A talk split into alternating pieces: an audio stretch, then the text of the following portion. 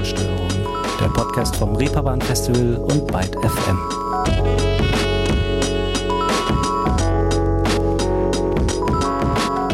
Hallo und guten Tag zusammen bei einer neuen Ausgabe von Ruhestörung. Und auch heute stecken wir wieder mitten in den vorfreudigen Vorbereitungen zum diesjährigen Reeperbahn Festival und allem, was dazugehört. Und das ist ja erfahrungsgemäß eine ganze Menge. Musik, Kunst, Literatur, Diskussionen, Konferenzen und so weiter und so fort. Und den meisten dieser genannten Disziplinen habe ich mich ja bereits in den vergangenen Folgen hier bei Ruhestörung schon gewidmet. Aber einer noch nicht. Und die ist zumindest für mich gerade im Sommer nicht wegzudenken. Nämlich Film.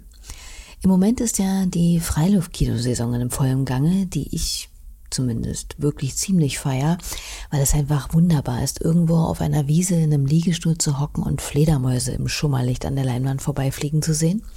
Aber auch so übt das projizierte Filmerlebnis seit 1895 übrigens schon eine große Anziehungskraft auf uns Menschen aus und gehört untrennbar zur Popkultur dazu.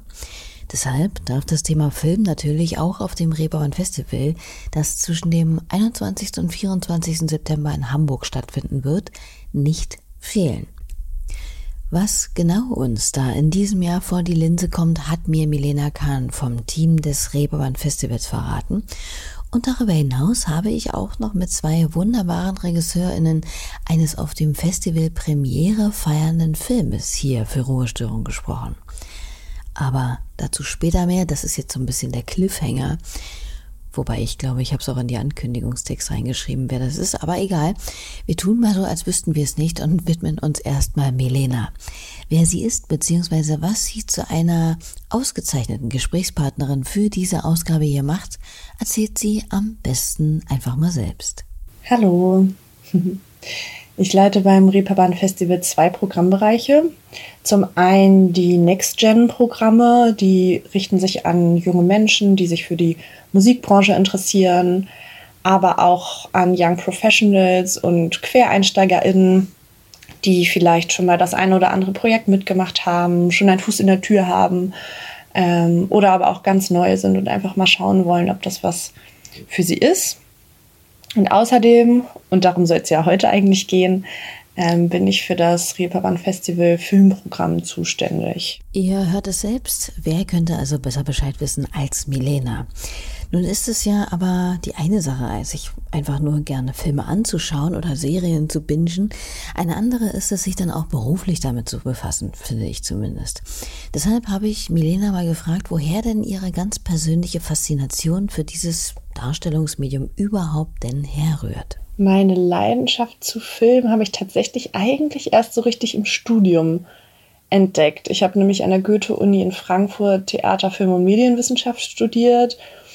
Mm, und da hat mich auf jeden Fall schon die Kombination dieser drei Teilbereiche gereizt, ähm, wobei ich schon eher aus so diesem Theaterkontext kam und mich das irgendwie, ja, vor allem ähm, inspiriert hat, den Studiengang zu wählen. Ähm, aber dann habe ich tatsächlich im Studium mich total auf die Filmthemen gestürzt. Das habe ich auf jeden Fall auch meinem Prof zu verdanken, der mich einfach immer so krass für Filme begeistern konnte, dass ich sofort Lust hatte, die anzugucken.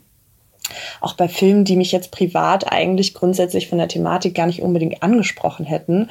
Aber er hat dann immer ganz fasziniert von der Machart gesprochen, von der Kameraführung, ähm, aber dann halt auch teilweise von, von der Symbolik, die ja teilweise total aufgeladen ist und die man vielleicht auch der eigenen Fantasie dann manchmal ganz doll freien Lauf gibt. Ähm, aber genau, das hat irgendwie voll Spaß gemacht und ja, Film grundsätzlich, beziehungsweise audiovisuelle Formate bieten ja auch total viele Möglichkeiten, ne? weil man irgendwie dieses, auf der einen Seite dieses Bewegtbild hat und der Sound in Kombination.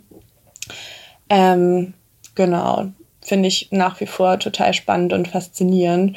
Und auch diese Erzählformen, die über solche Formate ähm, entstehen, die wandeln sich ja auch komplett. Also ähm, was man jetzt die letzten Jahre beobachten kann, ist ja zum Beispiel, dass die Streaming-Dienste immer erfolgreicher werden und es immer neue Möglichkeiten gibt und neue Funktionen, ähm, sich Film oder audiovisuelle Medien anzuschauen. Also mittlerweile kann man irgendwie über Streamingdienste gleichzeitig von den eigenen Laptops oder Endgeräten Filme gucken, darüber schreiben.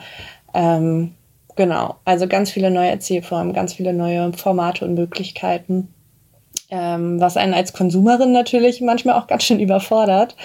Ähm, und da setzen wir eigentlich auch mit dem Filmprogramm an, dass wir sagen, dieser, dieses Überangebot, ähm, dem wollen wir irgendwie entgegenwirken, beziehungsweise wir wollen einfach unseren ZuschauerInnen eine Auswahl an ganz tollen ähm, Filmen, Kurzfilmen und Serien bieten und genau eine Empfehlung quasi dafür aussprechen. Das kann ja in der heutigen doch etwas sehr inputreichen Zeit nie schaden, denke ich. Vor allem, wenn man weiß, dass diese besagte Auswahl von einem Team getroffen wird, das auch ein bisschen nach links und rechts schaut, was zum Beispiel Diversität, NewcomerInnen, Gesellschaftsrelevanz und so weiter betrifft. Aber Film ist ja ein recht weites Feld, ein großes Wort. Was gehört denn zu dieser Sparte auf dem Reeperbahn Festival alles dazu? Genauso wie beim Musikprogramm haben wir im Bereich Film ein filmwirtschaftliches Angebot. Das ist dann für Fachpublikum und findet im Rahmen der Festival Conference statt. Da kommt dann auch die Filmbranche zusammen mit der Musikbranche. Ähm, die treffen sich auf Panels und auf Netzwerksveranstaltungen und kommen dann dort so in den Austausch. Und auf der anderen Seite haben wir eben ein Film-, Kurzfilm- und Serienprogramm, was für alle FestivalbesucherInnen frei zugänglich ist. Und diese Filme, die wir dort zeigen, feiern bei uns auch häufig ähm, Hamburg, Deutschland, Europa oder manchmal sogar auch Weltpremiere. Dann gibt es natürlich auch ähm, QAs mit den FilmemacherInnen, die vor Ort sind. Und was ich da immer besonders spannend finde oder was irgendwie am meisten Spaß macht, ist, dass anschließend dann oft auch das Publikum noch die FilmemacherInnen, die auf der Bühne sind, äh, mit Fragen löchert und wir schon das ein oder andere Mal die gar nicht mehr aus dem Kinosaal rausbekommen haben. Kann ich mir vorstellen. Wenn da eine Unterhaltung mal so richtig in Fahrt kommt, warum nicht? Es ist ja auch wirklich etwas Tolles, wenn man nach einem Film nicht gleich nach Hause geht und sich ins Bett legt oder so, sondern erstmal das Gesehene im Austausch mit anderen verarbeiten und diskutieren kann. Im besten Fall sogar mit den ProtagonistInnen und MacherInnen selbst. Und wonach werden aber die Filme von Leuten wie Milena dann letztlich ausgesucht? Gibt es da beispielsweise ganz klare thematische Schwerpunkte oder wie wird da vorgegangen? Wir setzen beim Reeperbahn Festival in diversen Programmen die Schwerpunkte auf Diversität, Musik natürlich und Nachwuchsförderung und ganz allgemein gesellschaftsrelevante Themen. Und das lässt sich auf jeden Fall auch auf das Filmprogramm übertragen. Da bilden wir vor allem eben Stimmen von Flinterpersonen und Queers ab und setzen ganz grundsätzlich eigentlich auf neue Impulse. Also sowohl auf der inhaltlichen Seite, wir bilden brandaktuelle Themen ab, ähm, aber auch was die Absenderschaft betrifft. Also gerade Werke junge, junger FilmemacherInnen setzen ja auch neue Impulse. Und auch auf der Formatebene kann man auch davon sprechen, dass wir nach neuen Trends Ausschau halten, nach außergewöhnlichen Formaten. Da ist auch in der Vergangenheit mal die eine oder andere Webserie zum Beispiel dabei gewesen. Oder dieses Jahr haben wir auch zwei sehr außergewöhnliche Kurzfilme. Ähm, zum Beispiel der sehr surreale Musikkurzfilm von The XX-Bassist Oliver Sim. Der singt in diesem Kurzfilm über seine HIV-Erkrankung und den Kampf ähm, gegen diese Stigmatisierung, diese dauerhafte Stigmatisierung anzugehen.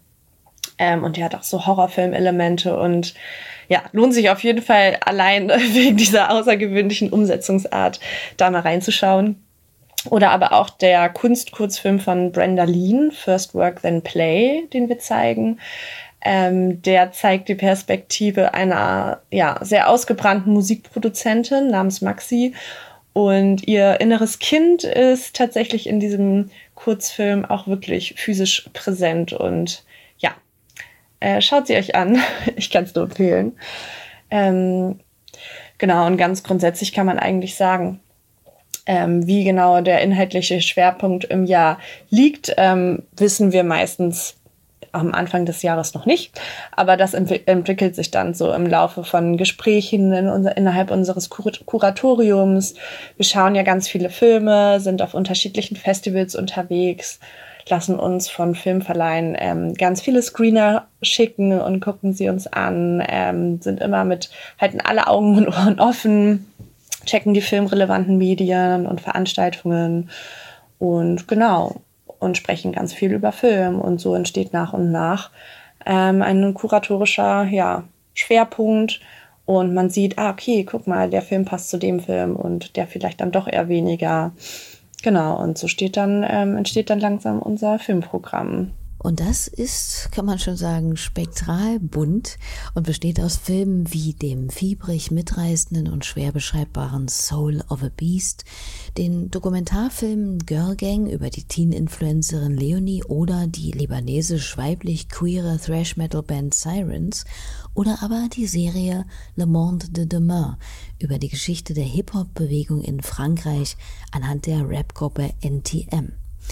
Auch der US-amerikanische Film Actual People über die große Angst vor der Schwelle zum Erwachsenwerden, der, ja, man sagt, glaube ich, Quarterlife Crisis, die Musikdokumentation über die legendäre kapverdische Sängerin Cesaria Evora oder den Kurzfilm First Work Then Play über den drohenden Burnout einer Musikproduzentin dürften durchaus spannend werden.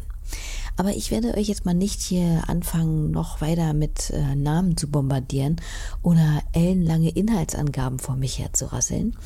Auf der Seite des Reeperbahn Festivals, die ich euch natürlich auch nochmal unten verlinke, könnt ihr genaueres zu dem spannenden Programm erfahren. Aber ich lasse mir natürlich gerne nochmal von Milena sagen, was denn vielleicht ihre persönlichen Highlights im diesjährigen Filmöver sind. Unsere Spielfilme dieses Jahr beschäftigen sich inhaltlich vor allem mit Lebensentwürfen und Selbstfindung im jungen Erwachsenenalter und sind auch fast ausschließlich von jungen FilmemacherInnen. Und da ist ein ganz persönliches Highlight von mir auf, auf jeden Fall Ninja Baby. Ähm, der Film ist von der norwegischen Regisseurin Ingvild Sviafjecke und feiert bei uns äh, seine Hamburg-Premiere. Genau, und in dem Film geht es um Raquel. Und Raquels Leben steht am Anfang des Films oder auch im Verlauf des Films immer noch ganz schön auf dem Kopf, denn sie ist erst Anfang 20 und erfährt, dass sie schwanger ist und dass sie auch eigentlich schon im siebten Monat schwanger ist. Und dann wird sie ja ganz authentisch, ungeschminkt, mit fettigen Haaren, super verzweifelt ähm, dargestellt, wie sie sich mit diesen ganzen Fragen jetzt auseinandersetzt. Ne? Wie gestalte ich irgendwie meine eigene Zukunft? Äh, passt da irgendwie ein Kind mit rein oder auch nicht? Ähm, Habe ich jetzt die Verpflichtung, irgendwie mit dem biologischen Vater mich in, Austausch, äh, in Verbindung zu setzen? Was würde überhaupt eine Adoption bedeuten? Ähm, funktioniert und wenn ja, wie Dating und Sex, während ich schwanger bin? Genau, und äh, was ganz witzig ist, dieses Baby verhält sich ja sehr unauffällig die ersten sieben Monate in ihrem Bauch, weshalb sie es dann kurzerhand in, in ein Ninja-Baby tauft. Dieses Ninja-Baby äh, fängt auf einmal im Verlauf des Films an, mit ihr zu sprechen und ist auch ganz vorlaut und ähm, spannend, weil dieser ganze Film auch ein, auf einer Graphic Novel basiert. Ähm, taucht dieses Ninja-Baby auch als gezeichnete Figur im Film auf ja, und es klingt alles ganz lustig, trotz dieses dramatischen Themas. Und deshalb hat der Film auch meiner Meinung nach total zu Recht ähm, bei dem Europäischen Filmpreis schon den Preis für die beste Komödie bekommen in 2021. Ein weiteres Highlight ist auf jeden Fall der Film Lady Bitch von dem Regieduo Marina Prados und Paula Knübling. Paula Knübling wird selbst sogar bei der Hamburg-Premiere bei uns auf dem Festival dabei sein und auch über den Film sprechen und mit dem Publikum ins Gespräch kommen. Genau, und ähm, in dem Film Lady Bitch geht es um die Protagonistin Ela. Die ist eine Theaterschauspielerin und bekommt eine Hauptrolle in einer Inszenierung von einem sehr prominenten Regisseur, bei dem sie auch schon immer mitspielen wollte. Und ja, obwohl der Regisseur behauptet, seine Inszenierung sei super modern und feministisch, entpuppt er sich aber sowohl während der Arbeitszeit als auch danach als zunehmend übergriffig. Der Ton von ihm wird immer rauer, ihre Kostüme werden immer knapper. Und genau, als es dann zu einem sexuellen Übergriff kommt, äh, zieht die Protagonistin Ela aber auch ihre Konsequenzen. Und ich glaube, mehr verrate ich lieber auch nicht an dieser Stelle zum Inhalt. Ähm, aber ganz spannend bei dem Film ist zum Beispiel auch, dass die, ähm, das Regieduo das in nur 14 Tagen gedreht hat, diesen Langspielfilm. Außerdem arbeiten sie, das fällt einem ganz schnell auf, mit Stilmitteln aus so einem Making-of-Film. Also es wird ähm, ganz häufig mit der sogenannten vierten Wand, also quasi mit der Kameraperspektive ähm, direkt kommuniziert. Die vierte Wand wird durchbrochen und es wird in die Kamera selber reingeschaut. Genau, und ähm, Marina Prados und Paula Knübling verarbeiten in diesem Film auch eigene Erfahrungen mit Machtmissbrauch in der Kulturproduktion. Die beiden kommen nämlich eigentlich auch äh, unter anderem zumindest aus der Theaterszene. Der Film hat auch äh, den Max-Ophüls-Preis gewonnen als gesellschaftlich relevanter Film. Ja, das klingt ja in der Tat ziemlich gut. Und da habe ich mich hier für Ruhestörung für euch natürlich nicht lumpen lassen und einfach mal bei eben diesen Regisseurinnen du nachgefragt, ob sie Bock hätten, hier mal mit dabei zu sein, um etwas ausführlicher über ihren Film Lady Bitch zu sprechen. Und siehe da, hatten sie, schönerweise. Milena hat ja jetzt schon ganz gut umrissen, was die Kernthemen ihres Leinwanddebüts sind. Machtmissbrauch, Übergriffigkeit und letztlich auch den Versuch der Selbstermächtigung. Schlagworte, die eigentlich in jedem Eckchen unserer Gesellschaft tagtäglich eine Rolle spielen, hier aber eben im Kosmos der Theaterwelt abgebildet werden, in denen es zu sehen wie diesen hier zum Beispiel kommt. Ist alles in Ordnung bei euch? Klar. Jetzt müssen wir irgendwie eine Grundlage haben, auf der wir beide zusammenarbeiten können. Und wenn du in der Branche hier weiterarbeiten willst, dann kannst du auch erstmal versuchen, ein bisschen darauf zu hören. Ich bin schon ein bisschen länger dabei, verstehst du? Halt dich an die Vorgaben. Lass uns zusammen eine, eine Grundlage schaffen, okay? Warte mal, warte, warte mal, ganz kurz. Ähm, mein Vorschlag ist, bevor wir das jetzt hier auf dieser Probebühne vor den ganzen anderen jetzt hier alles besprechen, lass uns doch treffen und dann über den Text reden, über die Szene reden, wie du das haben willst, wie ich das haben will. Und dann gleichen wir uns noch mal ab. Bei mir zu Hause heute Abend vielleicht, ja? Ja, ich Rufst du mich an? Ich, ja, ich überlege es mir noch. Ein Auszug aus einer Szene des Films Lady Bitch zwischen der Protagonistin Ella und dem bekannten Theaterregisseur Franz Kramer. Tja, und ich weiß nicht, wie es bei euch so ist, aber bei mir stellen sich da schon ziemlich die Nackenhaare respektive Fußnägel hoch. Denn eine Szene wie diese ist mir zumindest leider nicht unbekannt und ich wette in verschiedenen abgewandelten Formen vielen, vielen anderen auch nicht. Was den Film natürlich auch letztlich so spannend macht, denn er bietet trotz seines recht konkreten Settings eine große Palette an Identifikationsmöglichkeiten, die jeden und jede unaufdringlich dazu einladen, die jeweiligen Positionen zu verstehen, zu hinterfragen und zu reflektieren, ohne sie pauschal zu verurteilen.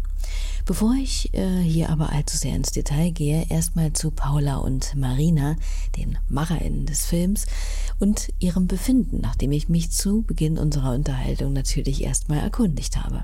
Sehr gut. Ja. Ähm, Und, äh, wir haben so erfahren, dass wir sind nominiert für einen Preis von Deutscher Filmpreis für First Steps Awards. Und wir sind sehr froh. Ähm, ja, Und aufgeregt. ja. Der Bauch kribbelt. Wir freuen uns auf alles, was kommt mit dem Film gerade und dass der so gut ankommt. Deswegen, genau, geht's uns gut. Ja. Das klingt hervorragend, ähnlich wie der ja doch ziemlich einprägsame und ambivalent wirkende Titel ihres Films Lady Bitch. Im Trailer meinte ich einen Song zu hören, in dem auf jeden Fall das Wort Lady Bitch vorkommt. Ich habe diesen Song aber wirklich nirgends bisher gefunden. Was hat es also mit dem Titel auf sich? Ähm, also es war, wir waren inspiriert vom, von, Britney vom Britney Spears Song. ähm, Not the Lady. Ich, ich sag das jetzt immer Um, falsch. uh, not yet a lady, not No. yet a woman. I'm not a girl, not yet a woman.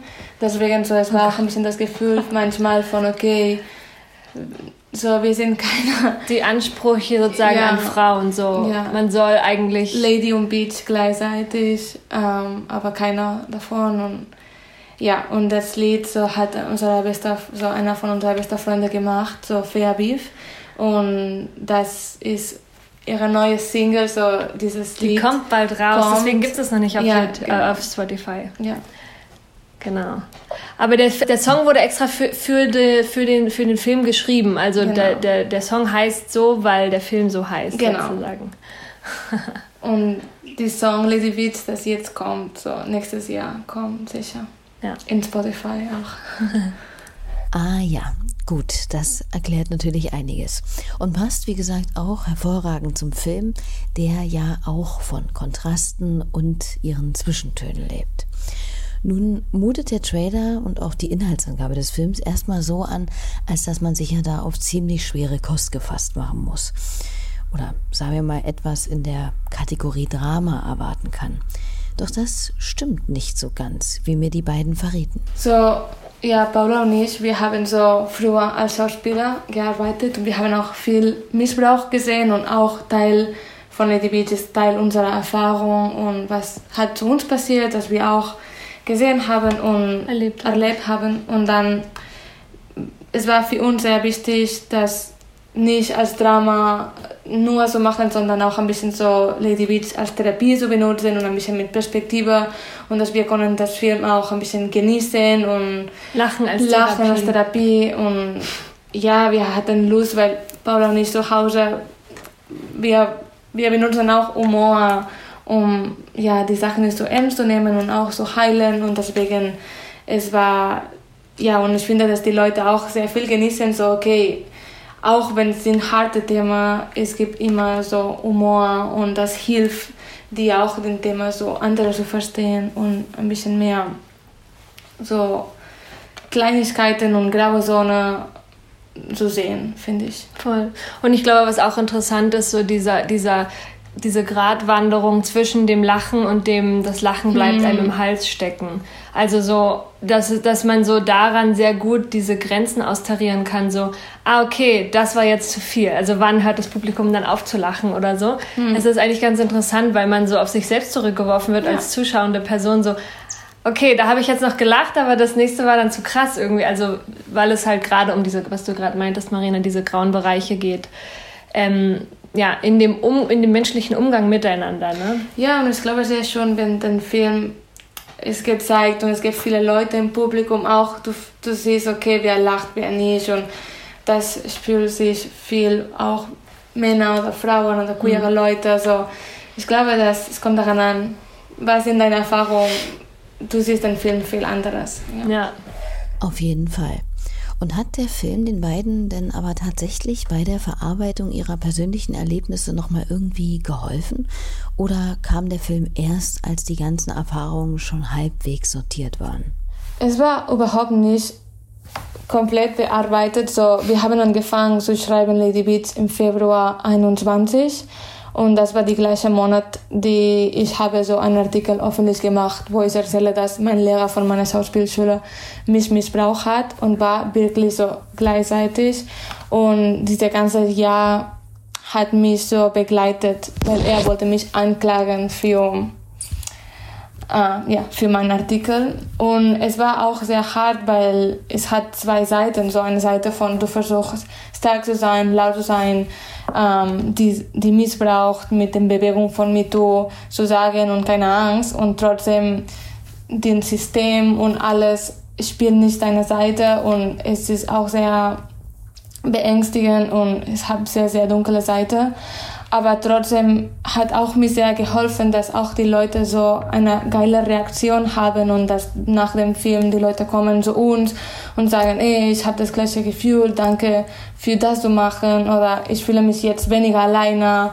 Und das immer noch so bestärkt dich und sagt, okay, wir können weitermachen und wenn wir nicht alleine sind, wir sind viel stärker und das passiert zu jeder Frau fast und ähm, es ist wichtig, so manchmal, wenn du ein bisschen stärker als andere Frau, so wenn du die Gefühl hast, dass du kannst das machen, das du machen und die Leute, die können das nicht machen, weil sie in anderen Positionen oder können jetzt nicht reden, ist auch okay. So ich wollte nicht sagen so, ah okay, nur wenn du redest und wenn du laut bist, das machst du den Kampf, sondern wir sind hier zusammen und jeder macht was, was jeder kann. Ja. Voll. Aber ich glaube, dass so der ganz, also ich glaube, dass so, was du auch gerade meintest, so dieser ganze Prozess, also das Ja. Schreiben von dem, Buch sozusagen war so ein Prozess, um das so zu verarbeiten, was passiert ist und dann mhm. das Drehen und das Öffnen ins Team und wie jede Person, die da spielt, zum Beispiel auch Sachen von sich mit einbringt und was das für die bringt und dann auch ganz wichtig, glaube ich, das, was jetzt im Nachhinein passiert. Also es ist schon, also für mich ist es auf jeden Fall so ein heilender Prozess, weil wir stehen dann auf irgendeiner Bühne und sagen, ja, damit wir uns alle weniger alleine fühlen, aber es gilt ja für uns genauso. Also ich fühle mich ja. auch weniger alleine, wenn das Publikum sagt, ja. ich ähm, fühle das mit oder so. Also es ist auf jeden Fall ein Heilungsprozess irgendwo. Ja, oder für viele Jahre wir haben gedacht, okay, wir dürfen nichts sagen, so wir sind niemand, so die andere Person, weil so, so es ist auch jetzt anstrengend, dann plötzlich so laut zu sein und ja, ja, es ist nicht einfach immer. Das glaube ich sofort. Und gerade wenn man mal anfängt darüber zu sprechen, wird man ja nicht selten mit so vielen, das ist mir auch schon mal passiert, Sätzen konfrontiert, dass es ab einem bestimmten Punkt immer schwerer wird daran zu glauben, dass sich irgendwann mal etwas wirklich ändert, wenn das Problem doch offensichtlich so flächendeckend besteht. Das erleben Menschen, die sich in der Öffentlichkeit zu diesem Thema äußern, wie Paula und Marina, natürlich nochmal in ganz anderen Dimensionen. Voll. Also ich glaube, oder ist auch eine Verantwortung. Also ich habe so bei dem nach dem ersten Screening, als wir beim ähm, Max Ophüls Preis waren, das war so das erste Screening mit Publikum und da haben Leute wirklich im Nachhinein sind so, also haben wirklich geweint und sind auf uns zugekommen und haben irgendwie auch, es war ja, so ein sehr, sehr starkes Zusammenfinden und gleichzeitig auch so eine beängstigende Verantwortung plötzlich von, von so einem, ah, okay, diese Person projiziert jetzt auch was auf mich oder braucht jetzt vielleicht irgendwas von mir, was ich, also, weißt du, so, wie sind wir jetzt füreinander da? Ähm, und auf jeden Fall auch überwältigend. Also auch der Film spielt ja in der Theaterszene. Ähm, also der begleitet ja Theaterproben sozusagen. Ähm, und wir hatten auch darüber nachgedacht, ist es jetzt zu nischig? Also ist es jetzt sowas, womit sich dann andere Leute gar nicht identifizieren können? Und wir waren, also ich muss sagen, es waren wirklich viele Leute irgendwie dann irgendeine Angestellte in einem Steuerbüro oder so, die dann halt gesagt hat, ja, so. ja, ja, genau, also dass, dass, dass dieses System und diese patriarchalen Strukturen ja nicht nur im Theater so sind. Ja. Ähm, und das, das auch. Und auch den Wunsch von vielen Leuten zu sagen, ey, bis hier, weißt du, so, wir wollen anderes und wir machen jetzt anderes und wir, so der erste Punkt ist, etwas zu sagen und so laut und dann die Sachen be beenden sich und verändern sich und wir sind in dem Weg, so, wir werden nie zurück und jetzt ist so einfach ein bisschen weitermachen, so. Etwas, das ich mich gefragt habe bei den Überlegungen zu dem Film und so weiter, ist, ob man eigentlich als Schauspielerin gerade vielleicht auch am Theater eigentlich einer, naja, ganz besonders fragilen Situation ausgesetzt ist, weil man sich ja einfach körperlich und emotional sehr weit aufmachen muss, um in ein Stück, in eine Rolle einzutauchen. Also versteht mich nicht falsch, dass Machtmissbrauch und grenzüberschreitendes, ja, verletzendes Verhalten überall passieren kann und tagtäglich passiert, ob zu Hause, in Büroräumen oder an der Supermarktkasse, ist völlig unstrittig. Nur habe ich Paula und Marina mal gefragt, ob sie denken, dass man sich als Schauspielerin vielleicht nochmal, ja, vielleicht ganz anders schutzlos fühlt. Ich glaube nicht. Ich glaube, dass jeder braucht wirklich 100% safe zu sein. Ich glaube, dass auf jeden Fall, wenn du eine Stripper bist oder wenn du in Sexarbeit arbeitest, du brauchst auch, weißt du, so wir brauchen alle, alle Arbeit, so in alle Jobs, die wir machen, äh, wir Frauen, Flinte und queer Leute, wir brauchen einen Safe Space. Und ich glaube, dass ja, wenn du mit deinem Körper arbeitest, brauchst du das auf jeden Fall, aber wenn du in einem Büro und dein Boss dich missbraucht, so, das ist hart, ähm, das gleiche hart als in einem anderen Job. So, ich, ich, fand, ich finde ein bisschen schwierig zu sagen, dass wir, weil wir in, mit unserer Emotionen und Körper arbeiten, so jeder arbeitet mit ihren Emotionen, so jeder arbeitet mit ihrem Körper und mm, wir wollen alle auf der Straße ruhig sein und ruhig nach Hause ähm, laufen und wir können nicht. So, es, es gibt in jedem Aspekt in unseres Lebens, wir brauchen viel mehr Safe Space. Ich glaube nicht mehr in Theater oder in Film als kein anderer. es gibt natürlich einen Unterschied, also in dem Sinne von, wenn ich jetzt in einem Büro arbeite, ähm, gibt es, glaube ich, ähnliche Machtstrukturen. Also es gibt einen Chef und du musst da irgendwie irgendwas, irgendwas folgen oder also irgendwelchen Anweisungen oder du bist da auch in einer Abhängigkeitsposition. Ähm, aber es ist natürlich, also gerade so wie sozusagen Schauspiel oder besonders, glaube ich, Theaterarbeit, aber auch Filmarbeit verstanden wird, gibt es so in, ich sag mal, in anderen Generationen, in den vorherigen Generationen sehr stark diese Idee von Schauspiel ist auch inhärent Grenzüberschreitung. Also du musst über deine Grenzen hinausgehen, um da irgendwas entstehen zu lassen und so. Und ich glaube, dass so in dem Sinne, die, dass, dass es halt deswegen so anfällig ist, ähm, weil es halt so grundsätzlich von dir abverlangt wird, über deine eigenen Grenzen zu gehen.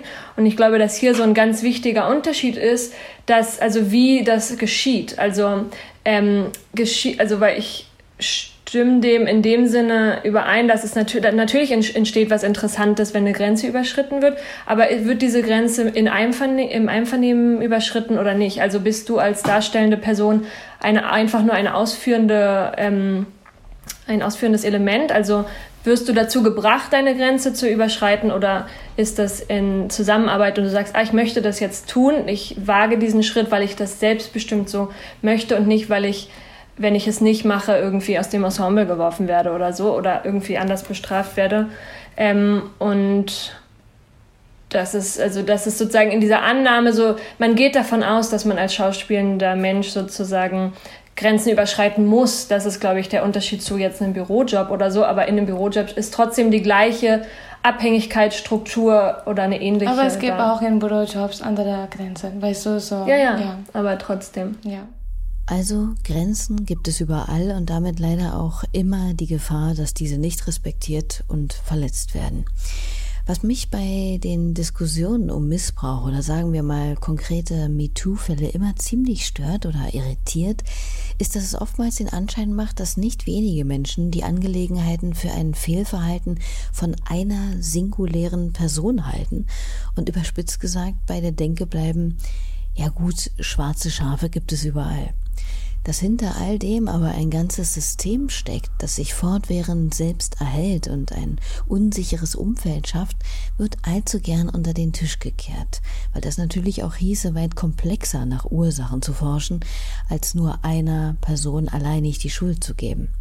Nun ist es bei dem Film Lady Bitch ja auch wieder so, dass ein Mann, der von allen hofierte Regisseur Franz Kramer nämlich, augenscheinlich der klare Täter zu sein scheint.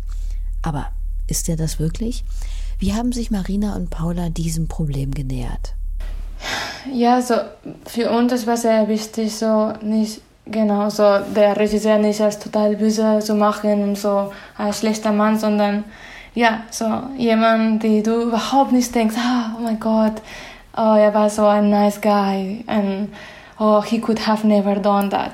So dass du dieses Gefühl hast und weil ich glaube, das ist immer das Problem, so wenn ich halt auch meine Familie zum Beispiel über meinen Missbrauchfall erzählt. Die haben gesagt, hey, sicher, bist du sicher, er ist so ein guter Regisseur, weißt du, du kannst mit ihm arbeiten in deiner Karriere.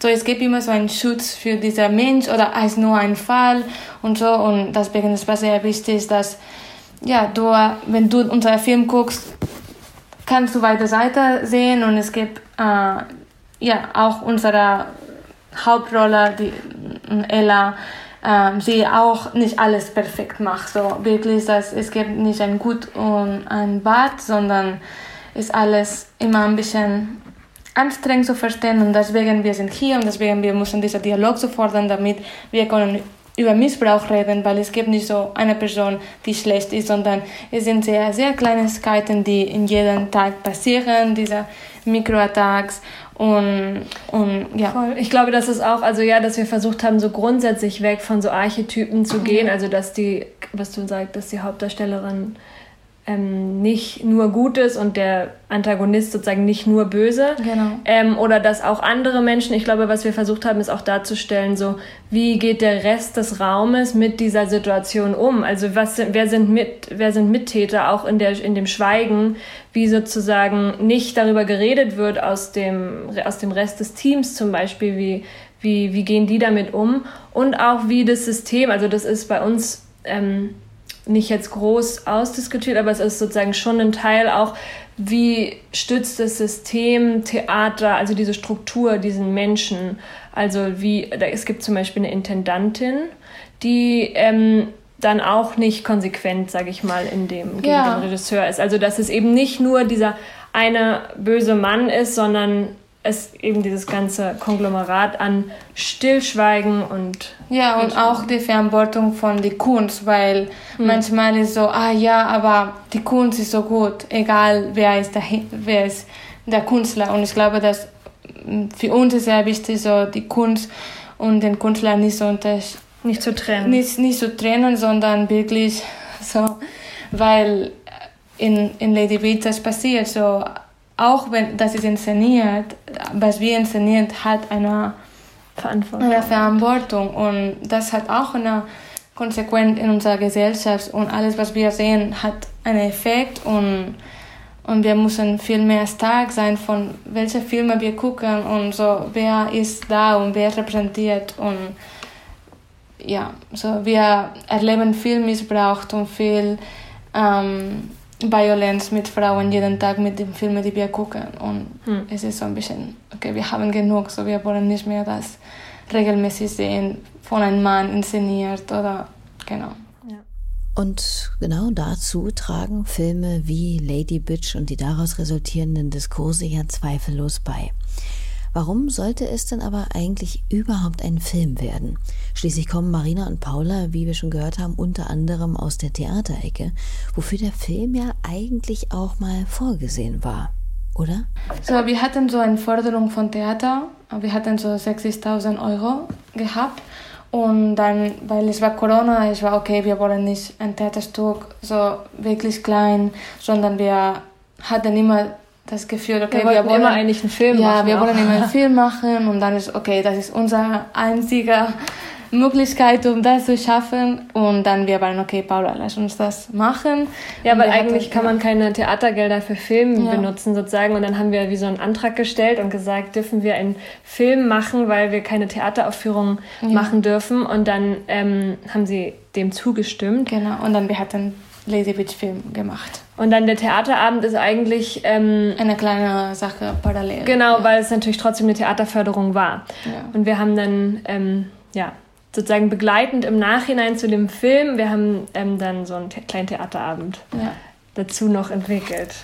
Was eigentlich auch ganz interessant war, das dann nochmal dann wieder aus der Theaterperspektive den Film über die Theaterperspektive zu, zu beleuchten. Also es war ja ja, bei uns ist unser erstes Film, so bevor wir hatten nur Theaterregie gemacht. Wie gut, dass sich alles letztlich genau so gefügt hat, kann man sagen. Ein weiteres Themenfeld, das in dem Film Lady Bitch widerhallt, ist Pink oder Woke Washing. Das ist das, was passiert, wenn sich Unternehmen beispielsweise mit der LGBTIQ-Bewegung solidarisieren oder sich feministisch zeigen wollen, dies allerdings nur aus Trend- und Marketinggründen tun, in Wahrheit aber wenig ernstzunehmendes Engagement für entsprechende Themen zeigen oder sich differenziert und selbstreflektiv damit auch auseinandersetzen. In diesem Fall ist es Franz Kramer und dessen Team, die Wedekinds Stück Lulu einen feministischen Anstrich verpassen wollen und dabei, naja, sagen wir mal, nicht ganz so erfolgreich sind, beziehungsweise sowas hier rauskommt. Nochmal ein Auszug aus dem Film.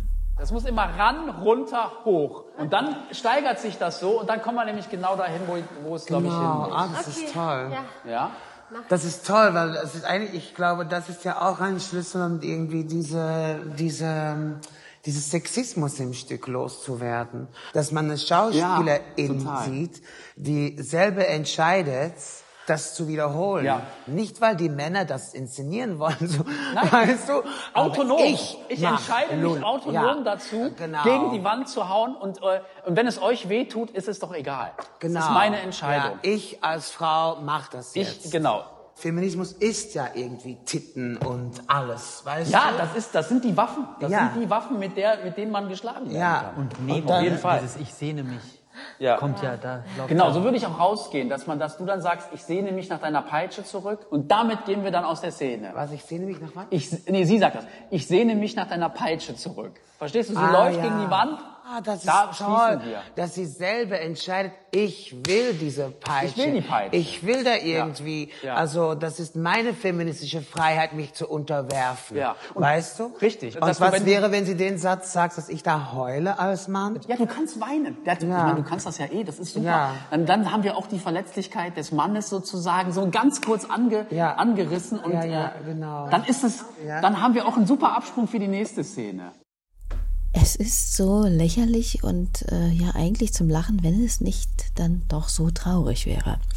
Erinnert mich gleich an meine Unterhaltung mit der Schauspielerin und Musikerin Christine Nichols, die mal völlig ausgetickt ist, als ihr ein vermeintlich super woker weißer Cis-Mann die Welt der weiblichen Gefühlswelt und Feminismus erklären wollte.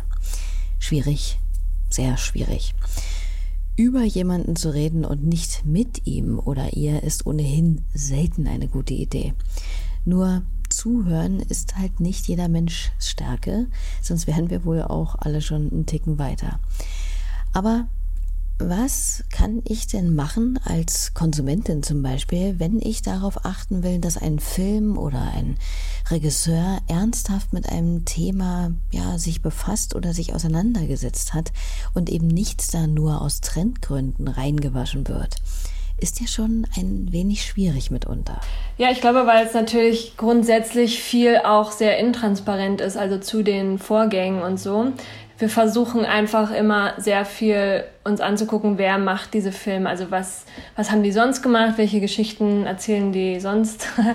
was gibt's vielleicht irgendwie an Informationen, also manchmal gibt es ja doch auch Informationen oder so behind the scenes oder irgendwelche Interviews. Also natürlich kann man, glaube ich, nicht bei jedem Film oder bei jedem Musikprodukt oder so jetzt herausfinden, wie war jetzt in diesem Projekt genau der Arbeitsprozess oder welche Grenzen wurden da wie ja. überschritten. Aber man kann ja trotzdem, wenn ich jetzt ein Interview mit einem Regisseur lese, kann ich ja sehen, hat der irgendwie ein ein Verständnis dafür, also wie drückt er sich aus oder so. Oder ne? das neuen Trend jetzt das so machen, weil das ist Genau, trendy. und in der Vergangenheit ja. hat er aber die ganze Zeit irgendwelche, keine Ahnung, was Geschichten erzählt. Ja, aber das ist wirklich was, alles, was wir sehen. So Männer, die jetzt plötzlich in feministischen Themen oder jetzt wir machen queer oder jetzt wir machen divers mit Immigrant und POC und okay, das ist nicht okay. Aber vorher haben du, sie die ganze Zeit irgendwie... Wenn du wirklich das so helfen willst, dann lass uns den Raum, das ein das so machen wir, nicht, weißt du, nicht, nicht über uns reden, weil das ist nicht deine Erfahrung, das ist nicht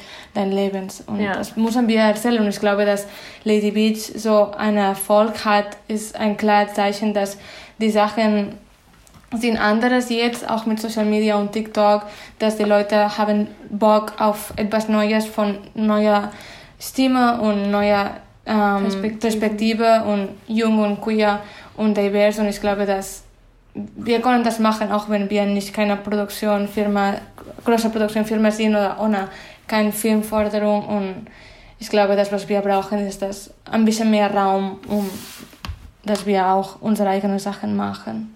Naja, oder dass solche Sachen, also solche Stimmen halt auch gefördert werden. Genau. Also obwohl wir es ohne Förderung machen können, ist es natürlich gut, wenn es Förderung für solche Stimmen gibt. Stimmt. Aber ich glaube, dass es so grundsätzlich... Wir brauchen auch Geld. Ja, so. wir versuchen zum Beispiel dem, also wir versuchen zum Beispiel unsere Dreharbeiten, haben wir versucht so transparent irgendwie mhm. zu gestalten. Also es ist natürlich so eine... Ja.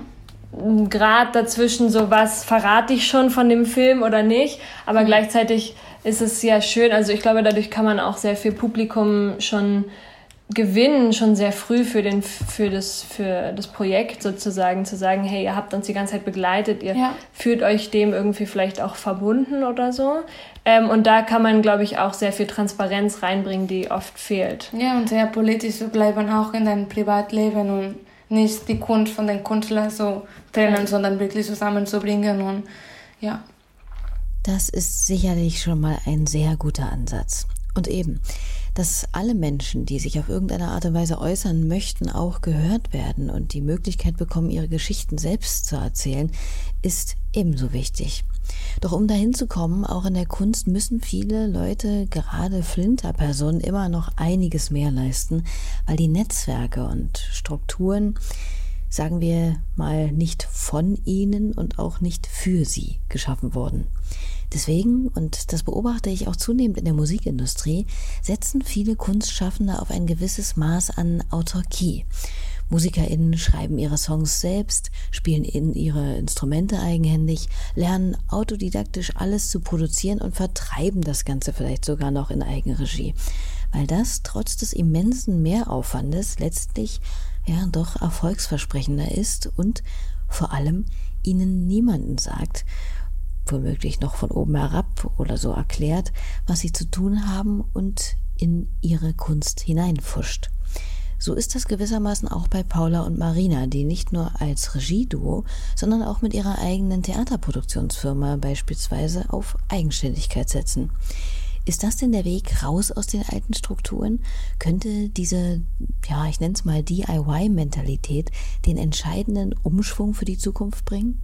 Ja, 100 Prozent. So, wenn ich gucke, die Leute, die ich am meisten so ähm, liebe oder ja, admire, bewundere. bewundere, ich sehe, dass die haben auch alleine gemacht und ich will auch Produzentin sein. So, ich will auch meine eigene Geld kriegen und nicht nur so, okay, ich mache, weißt du, so, wir haben von Schauspieler so Regisseurin zu Produzentin und du merkst diese Schritte und du merkst, dass, okay, jetzt ich bin in einer Machtposition auch und wie ich diese Machtposition benutze und wie ich bewusst sein von dieser Situation und jetzt kann ich andere Sachen machen, jetzt kann ich anderes, jetzt kann ich beweisen, wie kann ich anderes machen und nicht nur kritisieren von, hey, ihr müsst das anderes machen, sondern machen. Und Wie dann, will ich es dann machen? Genau. Ja. Und auch deine eigenen Fälle machen. Aber wichtiger ist das, ja, das Gefühl zu haben, dass du kannst Neues entstehen. Und das ist so schön, dass wir jetzt einen Film haben und dass wir jetzt auch weitermachen in unserem nächsten Projekt. Und das Gefühl zu haben, dass niemand sagt zu dir nichts, weißt du, dass du kannst alle Entscheidungen treffen und dass du kannst mit dem Schauspieler reden und sagen, hey, was willst du? Weißt du, was ist für dich wichtig und dass keine Person, neue Stimmen genau. eigentlich auch so einen Raum geben. Ey, und wir sind auch okay, wenn jetzt Koproduktionen kommen und mit großer Forderung und so, aber es ist auch wichtig, so ein bisschen das Gefühl zu haben, dass, dass du als Künstler bist frei, um Neues zu probieren. Ja, weil sonst halt auch immer sozusagen so ein geldlastig, also dann haben die Leute, die das Geld haben, sozusagen die Entscheidungshoheit und das ist einfach, ich glaube, dass es gut ist, dass es so anfängt in diesem Gedanken von, wir machen es anders und diese, dieses Autarke und dass es so viele Menschen gibt und so viele Flinter oder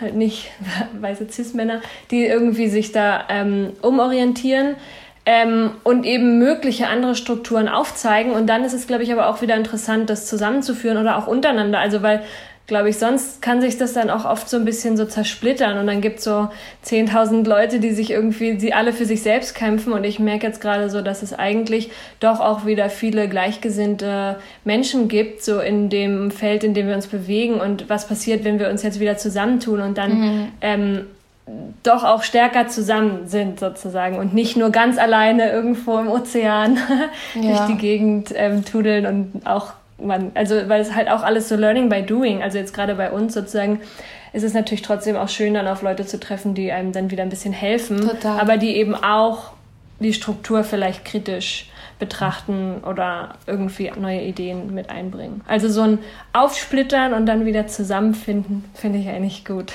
ja. So wäre es toll und so wäre es ja auch nur sinnvoll. Denn aus vielen kleinen Teilen ergibt sich ja früher oder später immer ein großes und ganzes Bild. Je bunter, desto besser. Und auch wenn jetzt natürlich erstmal der Fokus bei Lady Bitch liegt und die ganzen Screenings, QAs und vielleicht auch noch weitere Preise gefeiert werden müssen, habe ich die beiden mal gefragt, was denn so ansteht, sobald sich die ganze Aufregung langsam gelegt hat. Ähm, also wir haben, wir schreiben an unserem neuen Drehbuch ähm, und sind gerade sozusagen in Gesprächen mit Produktionsfirmen, die uns da ähm, vielleicht, also wir versuchen jetzt so ein bisschen, bisschen mehr Budget, ein bisschen mehr filmadäquates Budget zu bekommen und ähm, ein größeres Projekt zu machen, um noch mehr Menschen zu erreichen. Und es ist, würde ich sagen, so eine irgendwo eine Weiterentwicklung für uns von dieser Idee von Lady Bitch. Also, weil Lady Bitch endet eigentlich, äh, soll ich es jetzt sagen? Nein, aber es ist sozusagen ja auch der Versuch von dieser, von dieser Schauspielerin sozusagen, sich dieser Situation irgendwie so zu, oder sich dem so zu stellen oder eben nicht nur in dieser Ohnmacht zu verbleiben, sondern sich irgendwie auch zu wehren. Oder wie kann man sich in dieser Situation verhalten? Und ich glaube dann, das hat uns so anfangen lassen zu überlegen, okay, was wollen wir eigentlich? Also wie soll es eigentlich anders sein? Oder wie wollen wir weibliche Charaktere darstellen? Oder wie sehen wir so Sexualität der Frau? Ähm, was ist da eigentlich das, was wir, was wir stark und toll und interessant finden? Und Genau, ja. der neue Film geht so in die Richtung von. Wir machen ein Coming of Age, genau. ein queer Coming of Age, auch mit unseren Themen, aber auch ein bisschen mehr und ja, es freut uns. So, wir haben auf jeden Fall Lust, unser zweites Film zu machen und weiter uns zu entwickeln und ja, genau. So. auch ein bisschen zu machen, so mit Lady Beat ist auch ein Film, die hatte so viele Kompromisse, so Sachen, die wir konnten nicht machen wegen Budget, wegen Zeit und jetzt wir haben Zeit so wirklich zu sagen, okay, was was wollen wir machen und dann wir kriegen dann Geld um zu machen, was wir wollen. Klingt sehr gut und es bleibt sicher spannend, was von diesem Duo da noch auf die Filmwelt und uns zukommt. Finde ich im Übrigen auch schon richtig gut, also so eine doppelte Regiespitze anstelle einer Alleinherrschaft, wenn ich das mal so drastisch formulieren darf. Das bringt in meinem Kopf irgendwie bestimmt auch immer wieder etwas mehr Arbeit, aber auch mehr wertvollen Input, Reflexion und Austausch in die ganze Angelegenheit.